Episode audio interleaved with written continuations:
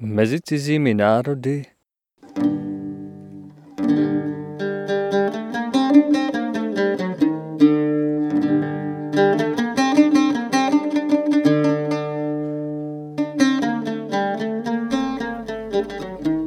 Neřekl jsi, že mi plně důvěřuješ.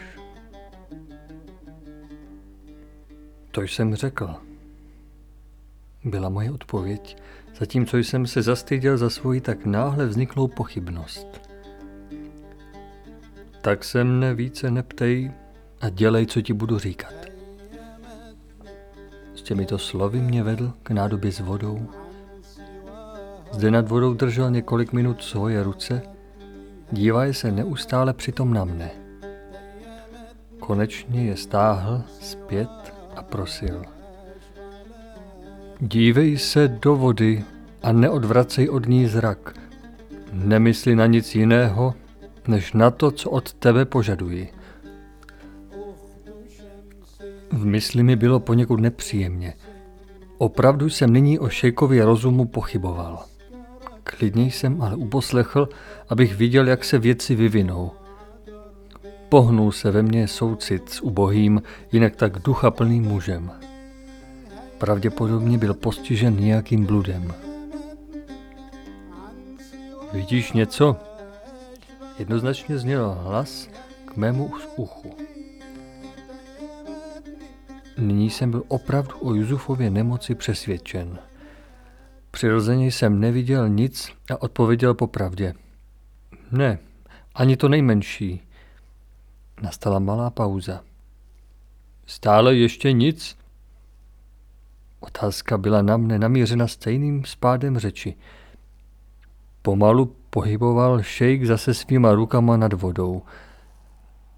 Dívej se klidně dále, řekl přitom. Brzy uvidíš obraz, který ti řekne, kde se nyní tvůj přítel v tomto okamžiku nachází. Chtěl jsem Juzufovi učinit povůli a ponořil svůj pohled zase s tichou oddaností do vody, která byla zcela čistá. Mohl jsem vidět až na dno. Přece však, co se to dělo? Nakazil mne šejk svým šílenstvím. Voda přede mnou náhle ožila různými barvami. Všechno bylo ještě zmatené. Na celém ležel jakoby závoj. Potom ale vystoupily určité tvary. Úžaslej jsem si třel oči. Překvapeně jsem se zase zdíval do nádoby, kde zjevení jako dříve tropilo své neplechy. Barvy se seskupovaly, obrysy byly jasnější a ostřejší. Vidíš něco? Jusufův hlas jakoby doléhal k mému uchu z velké dálky –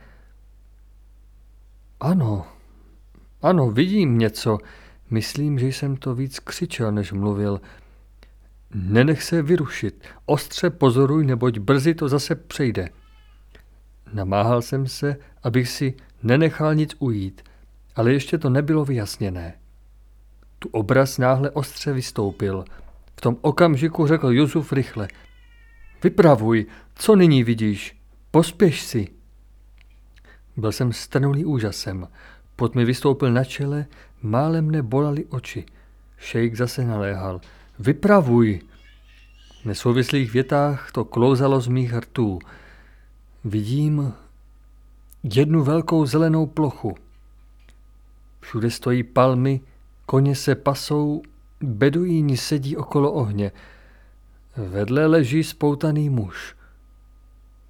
Všemohoucí, to je Link. Pohybuje se. Zdá se, že mluví. Prozrazuje mi to obličej. Zde jsem se zarazil. Hluboce oddychuje. Šejk ale naléhal. Mluv dále, pospěš si.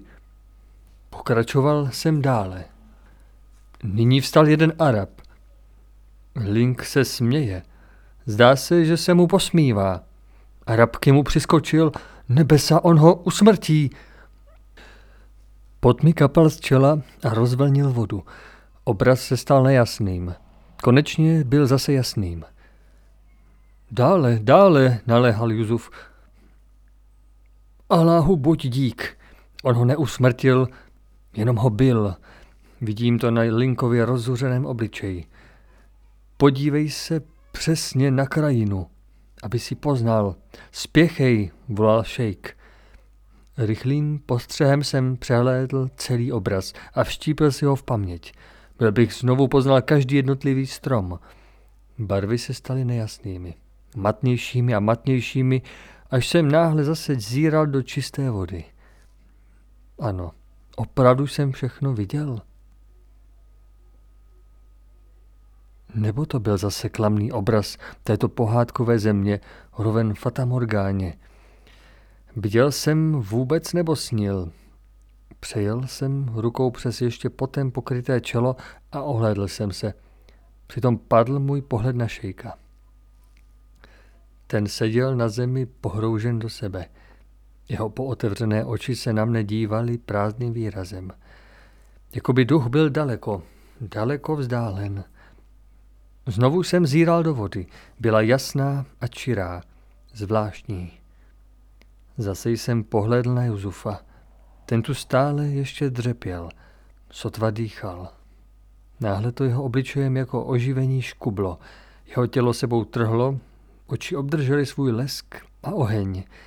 Vyskočil a byl to zase ten starý brach. Děkuji ti, řekl ke mně. Najdeme tvého přítele a osvobodíme. Řekl to tak samozřejmým tónem, že také já jsem byl tom přesvědčen a ani na okamžik nepochyboval o úspěšném provedení tohoto podniku. Žádné slovo již o události více nepadlo. Já jsem se úmyslně neptal, jak je to možné nechat objevit se obraz ve vodě. Věděl jsem, že šejk mi toto tajemství řekne mnohem dříve, když neprojevím žádnou touhu potom dovědět se to. V tom jsem se také nemýlil. Juzuf mě pozval účastnit se večeře. Sotva byla ukončena, tak vyšel před stan a pronikavě zakřičel. Táhle a bez přerušení znělo to v dálce. Slyšel jsem tyto tóny opakovat se z různých míst. Hned na to jsem zaslechl koňský dusot a následuje pokynutí Juzufova. Vystoupil jsem před stan. Jeden z beduínů se zde zastavil se zobálem a šejkovým koněm. Nasedli jsme. Omar se k nám připojil a jeli jsme k pastvinám. Zde čekalo v dlouhé řadě velké množství válečníků, všichni připraveni k pochodu. Země temně duněla, když se mohutný oddíl dal do pohybu a v čele se šejkem poměrně rychle opouštěl tábor. Sotva jsme opustili údolí a dosáhli volné krajiny, tak jelo kolem nás tryskem deset beduínů z nejpřednějších řad. Roztáhli se v rojnici a rozptýlili do dvou různých směrů. Byli to vyzvědači, kteří spěchali ku předu. Bylo vidět, že tento kmen je zvyklý boji a kdykoliv je připraven útok odrazit nebo druhé přepadnout. Jelo se celou noc, v poledne příštího dne se odpočívalo a v pozdním odpoledním to šlo zase dále. Občas se vrátil jeden vyzvědač zpět a podal zprávu, aby hned na to zase vyrazil pryč. Projížděli jsme úrodnými krajinami. Jeli jsme jako po velkém zeleném koberci tam do dály. Náhle se vynořila skupina palem. Zde jsem přece již byl. Ale při lovu nikoliv, protože šejk se tentokrát pustil jinou cestou. Ne, bylo to nemožné. A přece jsem znal téměř každý strom. Ach, nyní jsem to věděl. Krajina přede mnou poskytovala přesně ten obraz, který jsem viděl ve vodě, když jsem v šejkově stanu hleděl do nádoby. Téměř ohromen jsem hleděl, abych našel zbytky táborového ohně. Viděl jsem přesně místo, kde se musel nacházet. A opravdu, z mých úst se vydral polohlasný výkřik překvapení. Zde přede mnou ležely zbytky ohniště. Juzuf, který stál po mém boku, se mi díval s rozvážným úsměvem do tváře, jako bych chtěl říci, Jen se podívej, umím více než vy, učení západu Evropané. Zkus jednou zopakovat po mně tento dovedný kousek. Je to ono místo, které jsi viděl, tázá se mě. Ano, o šejku, je to ono místo. Poznávám je zcela přesně, zde byl ten oheň. Tady seděli ti beduínové a tam pod tou palmou musel ležet můj přítel. Šel jsem při těchto slovech označenému místu, abych snad někde našel Linkovo znamení. Moje naděje nebyla zklamána. Link svýma spoutanýma rukama trhal různé byliny, takové množství, jaké jen mu bylo možno, aniž by vzbudil pozornost strážců. Odtud zachytíme stopu. Znám toto houští. Je jediné tohoto druhu zde, které leží na cestě k Hasarům. Řekl ke mně Juzuf. Nemůžeme tvého přítele minout. Hovořil s klidem a jistotou, která také ve mně vzbuzovala neotřesitelnou víru, že osvobození Linkovo bude lehké.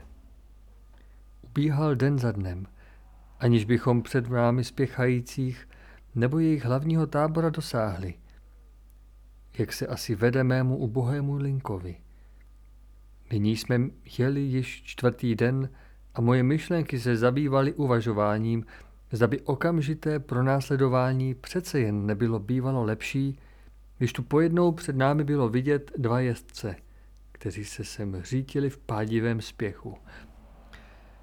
Juzuf i hned nechal udělat zastávku a my jsme napjatě čekali na jejich příjezd. Byli to dva naši vyzvědači, kteří krátce před šejkem, po jehož boku jsem se nacházel, zarazili koně. Co mi chcete oznámit? Tázal se Juzuf ne bez napětí. Jeden půl den cesty odtud je tábor Gasarů, o šejku, odpověděl jeden z nich. Mohl si odhadnout počet našich nepřátel? Dotazoval se Juzuf dále. Tak jak jsem viděl, jsou Gasarové v dvojnásobné přesile. Co říkáš? volal šejk úžasle. Je jich co do počtu daleko více a budou tak více jak dvojnásob silní, byla rozhodná odpověď. Juzuf lehce svraštil čelo. Jak je to možné? Gasarové se přece nikdy v takové síle tak daleko k našemu území nepřiblížili. Nikdo si to nedovedl vysvětlit. Musíme především vyčkat na druhé vyzvědače, rozhodl Juzuf po chvíli přemítání. Po jeho slovech následoval i hned čin a v krátké době všichni se sedli. Odpočinek byl také pro mnohé opravdu nutný. Velmi nutný, neboť jízda byla velmi namáhavá. Po uplynutí přibližně ještě čtyř hodin dorazilo ještě šest vyslaných zvědů, takže zůstali vzdálení ještě dva. Všichni přinášeli přibližně stejnou zprávu. Konečně se přihnali tryskem také ti poslední, kteří měli největší úspěch. Jeden z nich hlásil. Bylo mi umožněno vplížit se minulou noc do tábora Gasarů a tajně vyslechnout rozhovor několika mužů. To všechno, co jsem z toho mohl slyšet, bylo, že plánují přepadení našich pastvin na Džebel Atalu. Juzufovo obočí se výhružně svraštilo. Vyzvědač pokračoval ve své zprávě dále. Gasarové znají přesně naši sílu. Jejich špehové byli až v naší blízkosti. Na zpáteční cestě zajali našeho hosta. Šejk tu seděl zamračeně zíraje před sebe dolů. Potom se obrátil ke mně. Co tomu všemu říkáš? Podle mého názoru je velmi dobré, že jsme již zde, neboť nyní můžeme plán našich nepřátel zmařit. I když jsme v menšině. Tak jak jsem poznal tvé válečníky, vyváží jeden hadžiman dva z těchto gasarů. Uspokojivý úsměv sklouzl kolem Juzufových rtů. Nebylo to ode mě žádné lichocení, když jsem to řekl, ale moje nejsilnější přesvědčení. Ano, neboť jsem již jednou viděl tyto válečníky v útoku na mnohem silnějšího nepřítele. Zdá se z nich vyrazit celý žár pouště, ve které z větší části žijí. Bylo to, jako by tento do sebe vsáli a potřebovalo to jen malý poput, aby vyšlehl v planoucí oheň. Obrace se na vyzvědače zeptal jsem se. Podařilo se ti zjistit, kde se nachází zajatý? Ne, o pane. Na to jsem neměl čas. Byla málo potěšitelná odpověď. Poněvadž naši protivníci plánují přepadení, musíme my přikročit k útoku. Rozhodl nyní šejk. Nebo jinak bychom se mohli pokusit při tomto množství nepřátel o osvobození lstí. Snad můžeme obojí spojit, o šejku. Zvolal jsem po krátkém přemýšlení. Jak to myslíš? Tázal se Juzuf úžasle. Můžeš mi říci, zda se někde mezi námi a nepřátelským táborem nachází křoví, které by nás mohlo ukryt? Obrátil jsem se na místo odpovědi na přede mnou stojícího vyzvědače. Ne, o pane, odpověděl. Na této cestě žádné takové křoví není, ale je na druhé straně nepřátelského tábora. Tak je všechno jenom pastvina? Ne. Křoviska tam jsou, ale tato nejsou tak velká, aby nás mohla pojmout. Hmm. Co by se stalo o šejku, kdybych jel do tábora Gasarů? Ptal jsem se pozorně naslouchajícího Jusufa. Tento se na mě podíval, jako bych se pomátl. Ty? Sám? Volal polekaně. Minul se s rozumem? Prozatím ještě ne, odpověděl jsem klidně. Také nepůjdu sám, neboť Omar mne bude doprovázet. Jozuf se na mě díval, jako by pochyboval o mém rozumu. Ty si myslíš, že tě Gasarové zase propustí? To asi zrovna ne. Ale já přesto půjdu. Poslouchej mne, šejku. Chci jet do tábora a podívat se, zda se nenaskyte příležitost osvobodit mého přítele. Zajisté řeknu, že jsi jim neposlal ty, abych si vyžádal tvého zajatého hosta. Ty budeš rovněž zajat, vpadl Juzuf. A jestliže se odváží mne, tvého vyslance, zadržet, potom tě osvobodím. Vidíš, totež jsem si myslel také já, proto mohu klidně jet.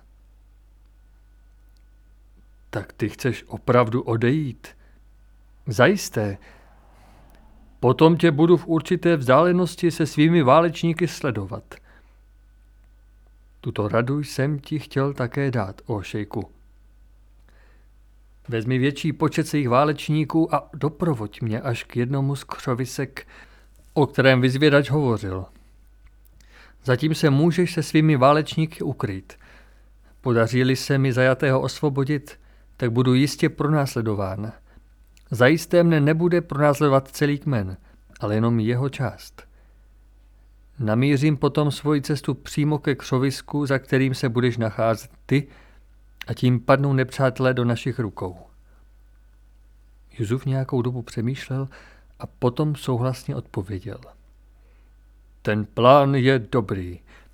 Budeš-li ale zajat, tak přepadnu příští noc tábor. Kdy chceš vyrazit? Jakmile se setmí. Zastavím se krátce ještě před nepřátelským táborem k odpočinku, aby můj kůň byl při plné síle, kdyby byl útěk nutný. Příští ráno mě nalezlo již před stany Gasarů. Omar jel jako vždy po mém boku. Nelekal se žádného nebezpečí. Věděl jsem, že šejk je za mnou přibližně cestem válečníků. Vzdálenost až ke jejich stanovišti mohla obnášet tři hodiny. Rychle jsem vyrazil blíže a mohl přehlédnout celý tábor. Vyzvědači mohli mít pravdu když počet protivníků odhadli na dvojnásobek. Při boji by nám v každém případě mohlo být velké horko a jenom nenadále přepadení by nám mohlo dopomoci k vítězství. Nepřítel by musel být uveden do zmatku, jak by byl úspěch velmi nejistý, v terénu, který neposkytoval nejmenší výhodu. Ale bylo ještě jedno východisko a do toho jsem se chtěl pustit. Mohli bychom Gasary před bojem oslabit. Především jsem ale musel nejprve osvobodit ubohého Linka, neboť jinak by byl jeho život v nebezpečí. Tu jsem spozoroval, že mezi nepřáteli vznikl neklid. Spatřili nás. I hned jsem nechal zobá mocně zrychlit krok, aby mi nepřišli naproti a já mohl dosáhnout alespoň prvních stanů. Omar se držel statečně po mém boku a již jsme měli několik stanů za sebou, když nás skupina Arabů donutila zastavit.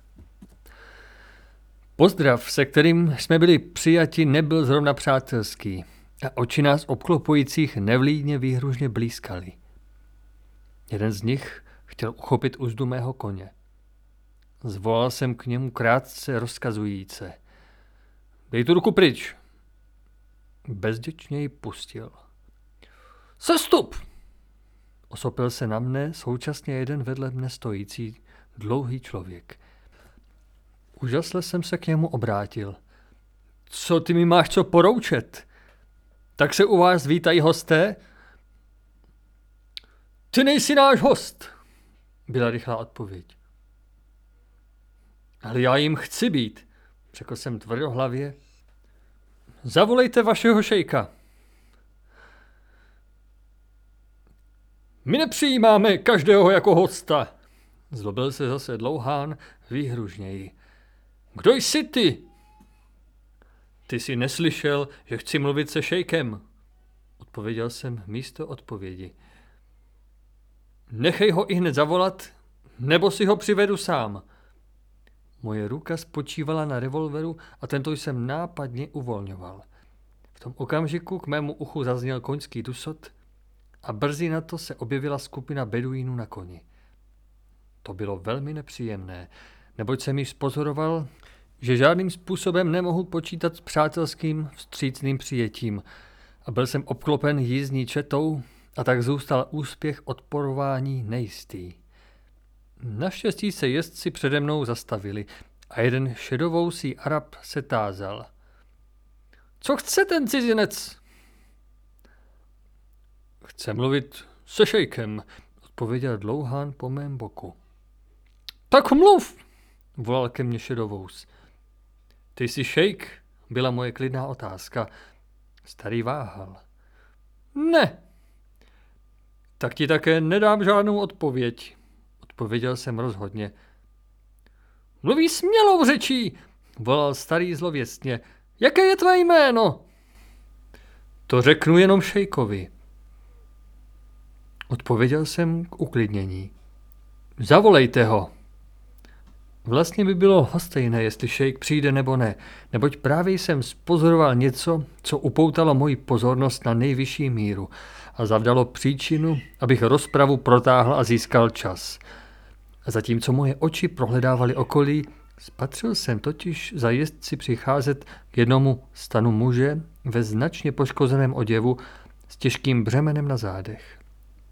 Při mé poslední odpovědi, která byla daleko slyšitelná, poněvadž jsem hovořil velmi hlasitě, pozvedl nosič poněkud hlavu a já jsem poznal, kdo popíše můj úžas a moji radost, Linka. Mého statečného společníka, který zde musel pravděpodobně vykonávat otrocké práce. Také on mne poznal, to prozradili alespoň jeho uši a široce otevřené oči. Překvapením nechal padnout své břímě a vzpřímil se. Jeden v jeho blízkosti stojící jasar mu dal i hned najevo, že se podobná zvědavost pro otroka nehodí. Neboť mu dal několik hrubých randožeber, které Link, jak se zdálo, ani nespozoroval, neboť jeho oči spočívaly stále na mě, jako by viděl nějakého ducha. Co mi bylo ještě nyní po šejkovi, byl mi lhostejný, jenom když budu mít svého Linka. A toho jsem musel dostat. K tomu byla příležitost příliš lákavá. Lehkým tlakem stehna jsem přivedl svého koně do neklidného tanečního pohybu a zdánlivě k němu hovoře a uklidňuje ho, poklepal jsem mu na šíji a zvolal v německé řeči. Rychle jsem, příteli, na zobá. Přitom jsem se současně blížil ke starému Arabovi, kterého jsem považoval za nejstaršího. V tom jsem se nemýlil, neboť tento pokračoval zlostně dále. Řekni mi své jméno. Se šejkem nemůžeš mluvit. Já jsem jeden z nejstarších kmene. Rychlým postranním pohledem jsem se přesvědčil, že se Link přiblížil, sice následován beduínem, který mu hrubými ranami hleděl dát na srozuměnou, že by měl pracovat. Zdánlivě ustupuje, zajel jsem nyní těsně k nejstaršímu a tváře se velmi tajúplně jsem odpověděl. Tak ty smíš vědět moje jméno a mé přání. Dovol mi ale, abych přešel na tvoji stranu, neboť je to poselství, které ještě všichni nesmí slyšet. Starý ale volal nedůvěřivě. Můžeš mluvit hlasitě. My neznáme v našem kmeni žádné tajemství. Nemohl ale zabránit tomu, že jsem přešel těsně na jeho stranu a zobá se už otočil. Tu jsem ale také již slyšel Linka funět těsně vedle sebe. Tak všichni poslouchejte, volal jsem nyní téměř křiče. Říkaj mi Zine Elgasar, máte tu jednoho příslušníka germánského kmene Franků jako otroka. Toho si chci vzít. Zatímco všichni napětě naslouchali mým slovům, vyskočil Link s pomocí Omara na zobách. Já jsem vytrhl překloně se rychlým hmatem uzdu z ruky nejstaršího a dříve než si ohromení vzpozorovali, co se vlastně stalo, zahřměl jsem do množství. Při prvním výstřelu, který padne, je váš z nejstarší ztracen. Výhružně jsem držel na tohoto namířený revolver. Ten dlouhý Arab, který mluvil z počátku a pořád ještě stále po mé straně, obdržel ode mě pořádný úder špičkou nohy do žaludku. Až zavrával zpět a nyní jsem pevně stiskl stehna. Zoba se vysoce vzepěl. Před divoce bíjícími kopity koně ustupovali nejblíže stojící zděšeně zpět a uvolnili cestu. Omar provedl stejný manévr a jako vychřice jsme uháněli pryč. Šedovous na mé straně vůbec nevěděl, jak se mu to stalo. Teprve když poslední stán ležel již daleko za námi, nabil rozvahy a křičel na mě. Pusť vzdu, ty pse! Jsi šílený! My vás přece můžeme rozdrtit! Smál jsem se mu. Jenom rozdrť, když chceš, milý příteli, ale nepohybuj přitom svýma rukama, neboť jinak bys byl i hned ztracen. Stejně tak jistě, jako kdyby se ti tvoj odvážili na nás střílet. Podle mnohohlasného křiku za námi jsme poznali, že se ti překvapení v poměrně krátké době vzpamatovali a pronásledovali nás. Jedou za námi, křičel na mě Omar. Nesměl jsem starého pustit z očí a nemohl jsem se proto ohlédnout. Museli jsme pronásledovatele zadržet. Střílej, Omare, řekl jsem spěšně, ale jenom na koně. Omar byl výtečný střelec a já věděl, že žádná z jeho kulek se nestratí. Bezprostředně na to třeskl také již výstřel. Zběsilý hřev mi byl odpovědí, že nechybil. Nepotřeboval jsem se ohlédnout. Ještě jednou to třesklo, patrně zase s úspěchem. Po třetí ráně Omar volal. Pro následovatelé se opožďují, protože tři koně klesly. Získali jsme tím alespoň trochu náskok. Omare, odej mi tomu Gasarovi zbraně. Když chtěl vyhovět mému přání, volal šedovou rozčileně. Co chceš udělat? Já moje zbraně nedám. To vůbec nemusíš, odpověděl jsem. My si je vezmeme již sami. Před výhružným ústím mého revolveru se neodvážil žádného odporu. Nyní jsem svoje zbraně zastrčil a ohlédl se. Dosáhli jsme mezi tím zcela obstojného náskoku a mohl jsem nyní z obávy ulevit. Proto jsem zastavil a přikázal Gasarovi. Sestup. Proč? Ptal se krátce a mrzutě. Protože potřebujem tvého koně. Vy mi chcete ukrást mého koně? Nevěď žádné dlouhé řeči a sestup. Poručil jsem ještě jednou netrpělivě a sám se skočil. Použijte hřebce toho gasara, řekl jsem Linkovi, který doposud proti svému zvyku ještě nepromluvil. Můj přítel i hned sklouznul ze zoba a přistoupil k Arabovu koni. Tento seděl stále ještě nahoře. Dolů! Křičel jsem příkře, neboť jsme se nemohli dále zdržovat. A co dole? Utíkat zpět ke svým, byla moje krátká odpověď. Dobře jsem si všimnul, že nás svými řečmi chtěl zdržovat. Utíkat nikdy, křičel na mě. Potom zde zůstaň sedět, odpověděl jsem klidně. Současně jsem ho rychlým hmatem uchopil a strhl do písku. Seděl zde nyní zcela zaražen, já jsem ale zavelel. Nasedat! Tento rozhovor se přirozeně odvíjel v horečném spěchu a brzy jsme uháněli zase do dály. Jakmile pronásledovatelé viděli, že jejich nejstarší sedí na zemi, hnali se s radostným pokřikem za námi. Nyní třeskly ale také první výstřely, poněvadž nepřátelé kvůli příslušníku svého kmene nemuseli více brát žádný ohled. Ale my jsme byli přece již daleko na to, abychom jim poskytovali jistý cíl a napínali všechny síly, abychom tuto vzdálenost uchovali. Překvapovalo mne ale to, že jinak tak upovídaný Link vůbec nemluví. Byl nemocen. Nevypadal ale na to a já jsem již několikrát spozoroval, že se stále po mně dívá. Konečně jsem se ho zeptal. Jste nemocen, milí příteli? Místo odpovědi ale natáhl ke mně ruku, polikal a polikal, až konečně ze sebe vypravil. To vám nikdy nezapomenu. No, no, volal jsem úžasle. Co se vám stalo? Odkdy jste tak sentimentální? Link ale odpověděl mimořádně vážně. Já jsem se ve skutečnosti již vzdal veškeré naděje. Ráno by již bylo příliš pozdě. Jak to myslíte? Ptal jsem se úžasle. Tak, jak jsem mohl celý obchod pozorovat, byl jsem prodán. Prodán? Ano, kývnul, zatímco jeho knír vysel smutně dolů. Jsou zde dvojí arabové. Pozorně jsem naslouchal. Co to říkáte, dvojí arabové? Ano. Nejsou to jenom gasarové, ale také ještě jiní. Slyšel jsem něco jako vaštumové, nebo tak nějak. Byli to snad Dževasimové. Tak to také mohlo být. Máte pravdu. Dnes večer nebo ráno jsme měli být pryč. My? Je tu ještě více otroků.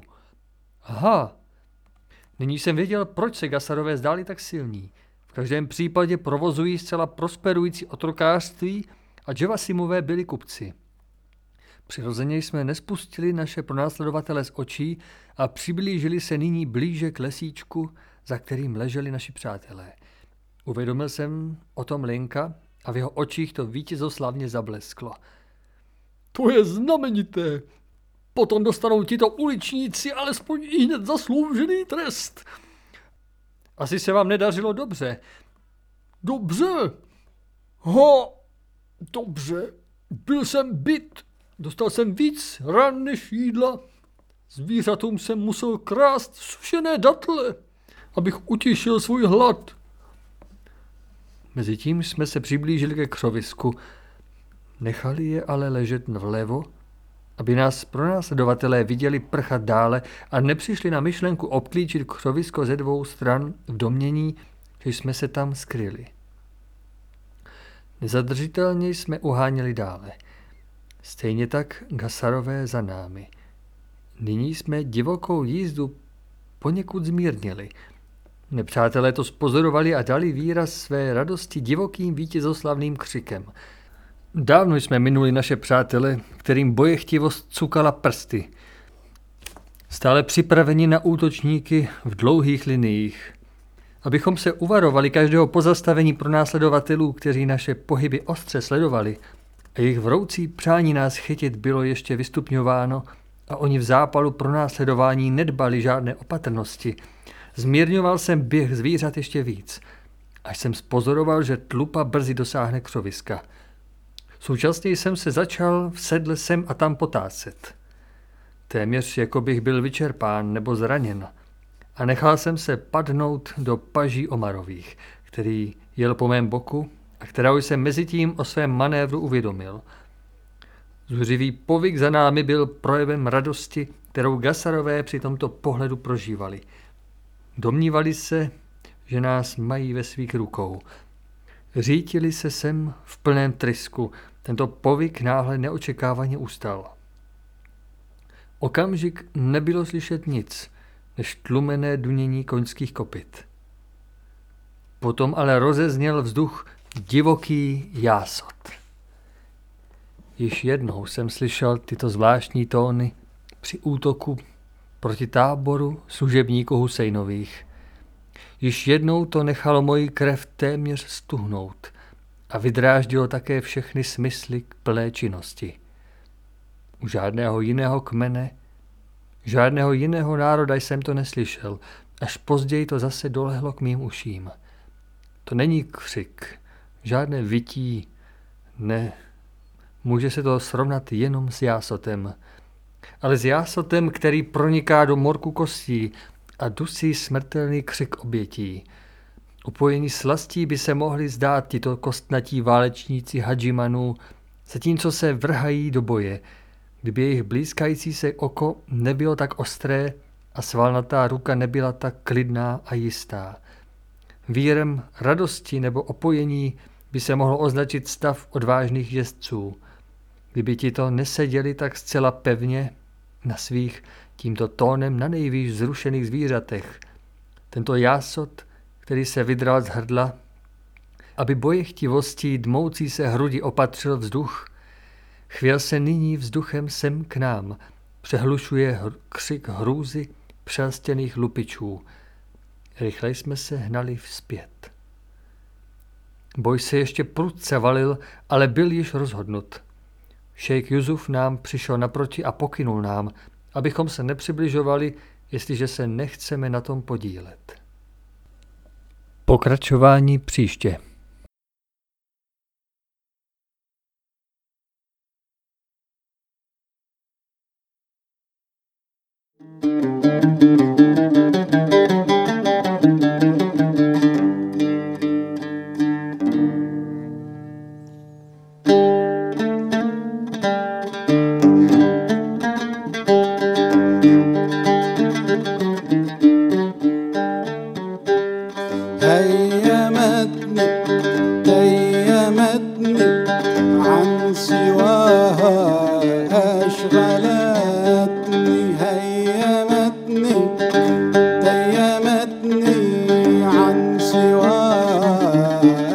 على